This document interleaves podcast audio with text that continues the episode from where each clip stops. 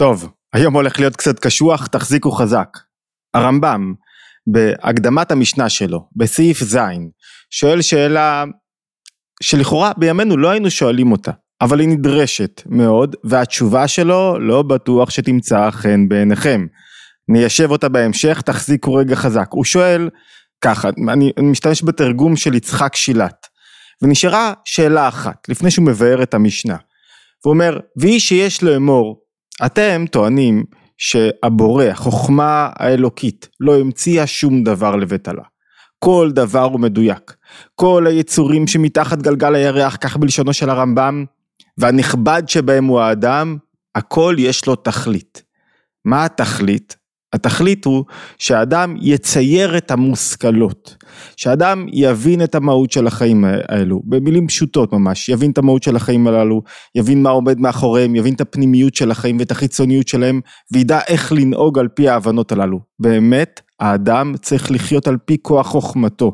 זאת אומרת, הוא קיבל עולם לא מתוקן, והוא צריך לתקן את העולם, על ידי ההבנה שלו את העולם ועל ידי המעשים שלו בתוך העולם.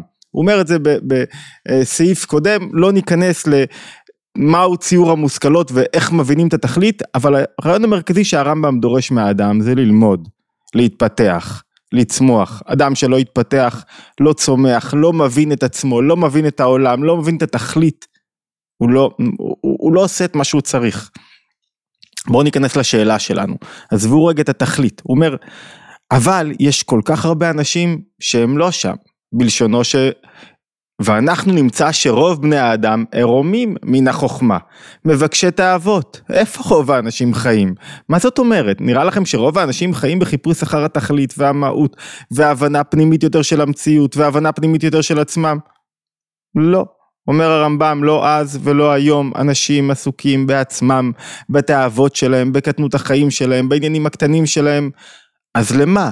הומצא כל העסק הזה, מה התכלית שלהם, זאת אומרת במילים אחרות, מה הערך של חיים שמבחינת הרמב"ם, בלשון שלו, תיזהרו רגע, תבינו בעדינות, הם סתמיים, הם חיים שלא מממשים את התכלית שלהם, שלא מביאים את האדם לידי צמיחה ותיקון והתגברות, מה התכלית בחיים הללו? התשובה, הוא אומר שמציאות כל בני אדם היא לשתי סיבות. תשובה שלא היינו מעיזים להעלות על הדעת בימינו, אבל בואו נשמע את הרמב"ם. לרמב"ם יש תנועה מאוד אליטיסטית, מאוד, אה, מאוד ראייה של מי שמממש את התכלית הוא לכאורה העיקר, ומי שלא, משהו חסר שם. בואו נראה, הוא אומר, שתי סיבות יש, למה יש כל כך הרבה בני אדם שהם מרומים מן החוכמה, שלא בוחרים. סיבה אחת, לשמש את ההוא, לשמש את אלה שכן משרתים את התכלית. אמרתי לכם, תיזהרו רגע לפני שאתם מכבים את המסך וזורקים עליי בליסטראות. לפי שאילו היו בני האדם כולם מבקשי החוכמה, מתפלספים, היה העולם עובד וכלה, והיה נחרט מן האדם ממנו בזמן מועט. תארו לכם כולם יושבים אנשים ומלמדים רק פנימיות. מה זאת אומרת, העולם לא היה, הם לא היו יוצרים, לא היו עושים, לא היו מקדמים, לא היה, לא היה אסתטיקה, לא היה יופי, לא היה כל כך הרבה דברים חסרים היו בעולם. לפי בלשונו של הרמב"ם שהאדם חסר מאוד, והוא צריך לדברים רבים, וצריך ללמוד חרישה וקצירה, אדישה, תחינה, בישול ועשיית כלים לכל אלה, כדי שיושלם המזון, וצריך תביעה והריגה, כדי להרוג ובנייה, כדי לבנות מקום לחסות בצלו, ועשיית כל הכלים הללו. ולא יספיקו ימי מתושלח ללמוד כל אלו המלאכות. לכן האדם צריך את כולם, ואם האדם לומד חוכמה כל הזמן, מתי הוא יספיק?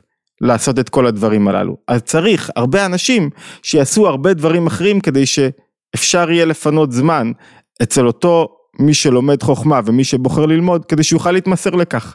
זאת אומרת, אני לא אכסה על הרמב"ם ולא אטשטש אותו ולא אציג אותו בצורה אפולוגטית, הוא אומר, התכלית הוא האדם שלומד ומתפתח, הלימוד וההתפתחות דורש זמן, דורש מיקוד, דורש לצאת מן העולם, אי אפשר לחיות כשאתה רק עושה את זה.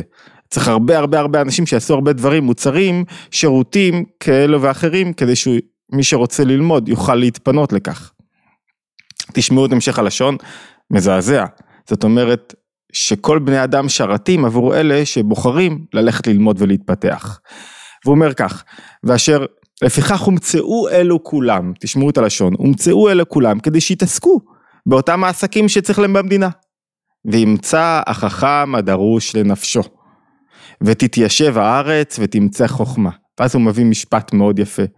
ומה טוב, מאמר מי שאמר לולא המשוגעים הייתה הארץ נחרבת. מה זאת אומרת לולא המשוגעים הייתה הארץ נחרבת? תחשבו איזה שיגעון זה, כותב הרמב"ם. שיהיה אדם חלוף, חלוש הנפש, רופף ההרכבה, נוסע מתחילת האקלים השני אל תחילת השישי, אז העולם היה נחלק לאקלימים, ועובר הימים בזמן החורף והמדבר בסופות אבק הקיץ, וחושף נפשו לחיות ולרמסים, ואולי ירוויח דינר. זאת אומרת, תחשבו, אנשים יצירתיים, אנשים שבונים דברים, שיוצרים, תחשבו איזה שיגעון יש בזה. אני ממציא מכונית חשמלית. בואנה זה שיגעון מטורף. מה זאת אומרת? אני יוצר איזה משהו יש מאין, אני עובר עולמות, אני עושה, אני מסכן את עצמי כדי שאולי תצא פה המצאה ומשהו יצליח. זאת אומרת, בלי המשוגעים לא היינו מתפתחים. אי אפשר היה לחיות חיים טובים. אי אפשר היה, ועל ידי זה שהוא מרוויח דינר, הוא מקבץ את כל הדינרים, אפשר לייצר עולם. ואז הוא אומר משפט מאוד יפה, הוא אומר, יפה באופן כן, באופן תיזהרו עם היפה. ועל כן קוראים החכמים עליהם השלום למי שאין לו חוכמה עם הארץ. מי שלא לומד, לא מתפתח, קוראים לו עם הארץ. למה? זה לא הוגנות. כלומר שהם אמנם הומצאו ליישוב הארץ, ולפיכך יכסום את הארץ אליהם. הם בונים את הארץ, הארץ זה כל מה שאנחנו צריכים כדי לחיות, ובגלל שהם בונים את הארץ, הם נקראים עם הארץ, כי הם שייכים לארץ. זאת אומרת, המשוגעים בזכותם הארץ נבנית, לולא המשוגעים הארץ הייתה נחרבת. מי הם המשוגעים? מי שיש לו תאווה. בא לי משהו, אני חייב עכשיו לבנות משהו על חוף הים, אי אפשר לבנות על חוף הים, זה הכל חול ו- ומים, אני אמציא, אני אהנדס, אני אבנה, אני אייצר, אני חייב עכשיו להיות בארצות הברית, אי אפשר, מה תתחיל עכשיו שלושה חודשים בסירה, נמציא מטוס. התאוות, הרצונות, הצרכים, יוצרים אדם שהוא עם הארץ, הוא לא מגלה את המהות של הדברים, אלא הוא בונה בתוך העולם. עד כאן זה נורא מאוד. הוא נותן עוד סיבה. עוד סיבה למה יש חיים שלכאורה הם נטולי צמיחה, התפתחות וחוכמה על פי דעתו. מה זה החיים הללו? כדי שלהיות חברה לאנשי החוכמה. מאחר ואנשי החוכמה הם מעטים, צריך שיהיה להם חברה כי האדם הוא מדיני בטבעו. יצחק שילת, שמבאר את, אה, אה, את המשנה, את ההקדמה למשנה של הרמב"ם, הוא בעצמו מתקשה עם זה, כאילו הוא לא יכול, זה, זה לא עובר אצל אף אחד. הוא אומר, טוב, מה, הרי יכל לענות בפשטות, הרמב"ם, למה יש כל כך הרבה אנשים שלא עוסקים בצמיחה והתפתחות? למה יש אנשים שהחיים שלהם נראים סתמיים שמריקים אותם? למה יש אנשים שאתה רואה איזה פער, בן אדם שלומד, שמבין את המהות של החיים, את המהות של, של מה שהוא צריך לעשות לבן אדם שמריק את חייו בשום דבר, הוא אומר לכל אדם יש בחירה, אומר יצחק שילת. זה מה שהיה צריך לענות הרמב"ם. ובידו להיות צדיק או רשע, והרמב"ם אומר את זה במקום אחר בהלכות תשובה. או חכם או לא, והרי הקדוש ברוך הוא המציא את כל בני אדם כדי שיהיו איש חכם וטוב, בלשון הרמב"ם. האדם צריך לבחור בטוב. ואם הוא לא בחור בטוב, ואם הוא עירום מן החוכמה ומבקשי תאוות כלשונו של הרמב"ם, לא על הקדוש ברוך הוא התלונה שלהם והתמיהה שלהם, אלא על עצמם, אתה לא בחרת, בעיה שלך. למה הרמב"ם לא ענה את זה כך, בהקדמה למשנה? והתשובה שנותן הרמב"ם, ככה בלשונו של הרב יצחק שילת, שעמי הארץ נבראו להיות חכמים, חברה לחכמים ולספק את צורכיהם, לכאורה אין בה נחת. שכן כל אדם ואדם ראוי להיות צדיק כמשה רבנו, וכאן הוא מצטט שוב מהרמב"ם, או רשע כירבעם, או חכם, או שכל, או שמישהו אין בו שכל, שלא מבין, שלא מתפתח.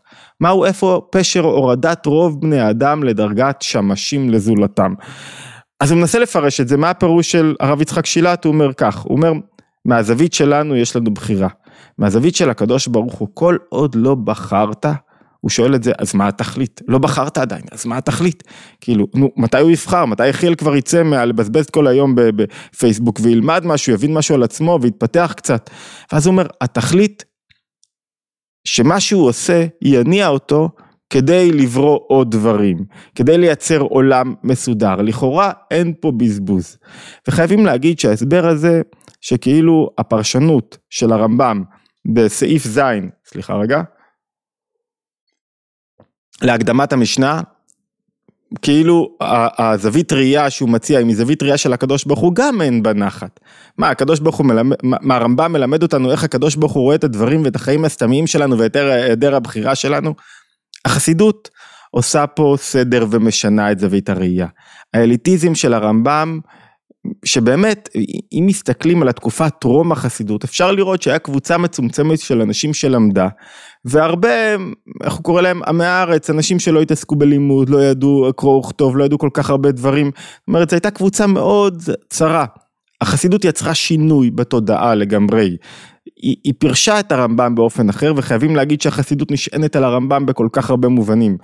לא בכולם, אבל בהמון מובנים. היא פירשה את החיים האנושיים באופן אחר. מה היא אומרת? כפשוטו, הבעל שם טוב בא לאדם הפשוט, האדם שלכאורה לא יודע חוכמה, ולכאורה אין לו תכלית בחיים, ואומר לו, yes you can, גם אתה יכול לצמוח, גם אתה יכול להתפתח, גם אתה יכול לגלות את החוכמה, ולא, לא בחדר אטום וסגור, כשאתה יוצא לתוך העולם, בתוך העשייה שלך, אתה צריך לתפוס את המהות ולגלות אותה בתוך הזוגיות, בתוך העבודה, בתוך הסטארט-אפ, את הבורא לא מגלים רק כשמסתגרים בחדר סגור.